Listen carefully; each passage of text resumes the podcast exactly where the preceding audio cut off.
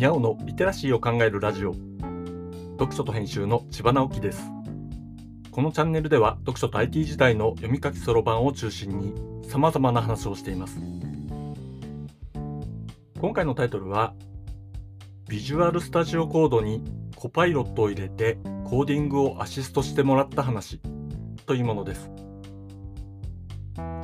水曜日は IT を中心とした技術的な話をしています。今年に入って IT の世界は AI の話で持ちきりです。AI とか人工知能という言葉はこれまで様々な場面でバズワードとして使われてきて時間が経つと全然 AI じゃないじゃんと思うことが多かったので今回はどうだろうと思いながらいろいろ試してみています。今の話題の中心はチャット GPT という会話型のシステムでチャットとついているように簡単に言うと LINE みたいな形でシステムと会話しながら問題解決をしていけるシステムに見えます。使ってみるとかなり実用性を感じるなと思いました。しかしこの会話型という方式は現在僕たちが馴染んでいるグラフィカルユーザーインターフェースとは少し違うイメージではないかと思います。現在主流のグラフィカルユーザーインターフェースではあえて言うと操作可能なオプションを全て画面上に並べそれを選択しながら処理を進めていくというやり方です。実際にはもっと複雑なものですが基本的に目を使う視覚優位のユーザーインターフェースです。しかし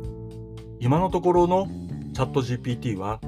プロンプトという形で言葉を入力して自分の必要なアウトプットを得る形です。これは案外難しくて自分が必要とするものを言葉で表現する必要があるものです。これまでも似たようなものはありました。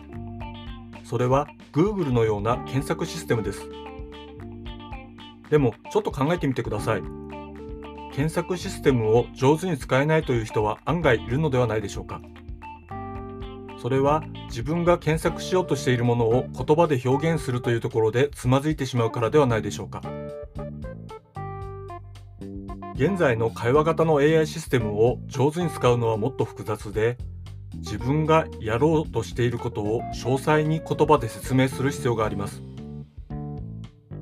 ある意味グラフィカルユーザーインターフェースが生まれる前のコマンドラインインターフェースの時代に戻ったような感じです。ただ、これはこれでメリットがあって、それは目と手だけではなく、口も使うユーザーインターフェースが生まれる可能性があるということなのですね。言葉で説明をするという観点で見たときに、実は馴染みが良いと思われるのがプログラミングの世界です。今のところ主流のプログラミングシステムはプログラミング言語という人工言語を使って処理をコーディングするというやり方ですコーディングする際には使いやすい編集システムが必要でこれをエディタと言ったりしますがこのエディタに AI 的な機能を載せるときに案外流行の会話型のユーザーインターフェースが馴染みやすいようですそのような AI を取り込んだエディタを試すにはビジュアルスタジオコードというものを使うのが簡単です。これは VS コードと略して呼ばれることもあります。最近のプログラミングはこの VS コードを使うことが多くなっています。VS コードにはプラグインという機能を拡張する仕組みがあります。その中に GitHub Copilot というプラグインがあってこれを使うと AI 的な機能を使ってコーディングをサポートしてもらうことができるのです。実際に使ってみるとかなり便利です。まずは使う言語を決めてエディタ画面を開きます。そしてその言語のコメントアウトの構文でやりたいことを書くのです。うまくいくとその処理を行うコードを自動的に生成してくれます。生成というか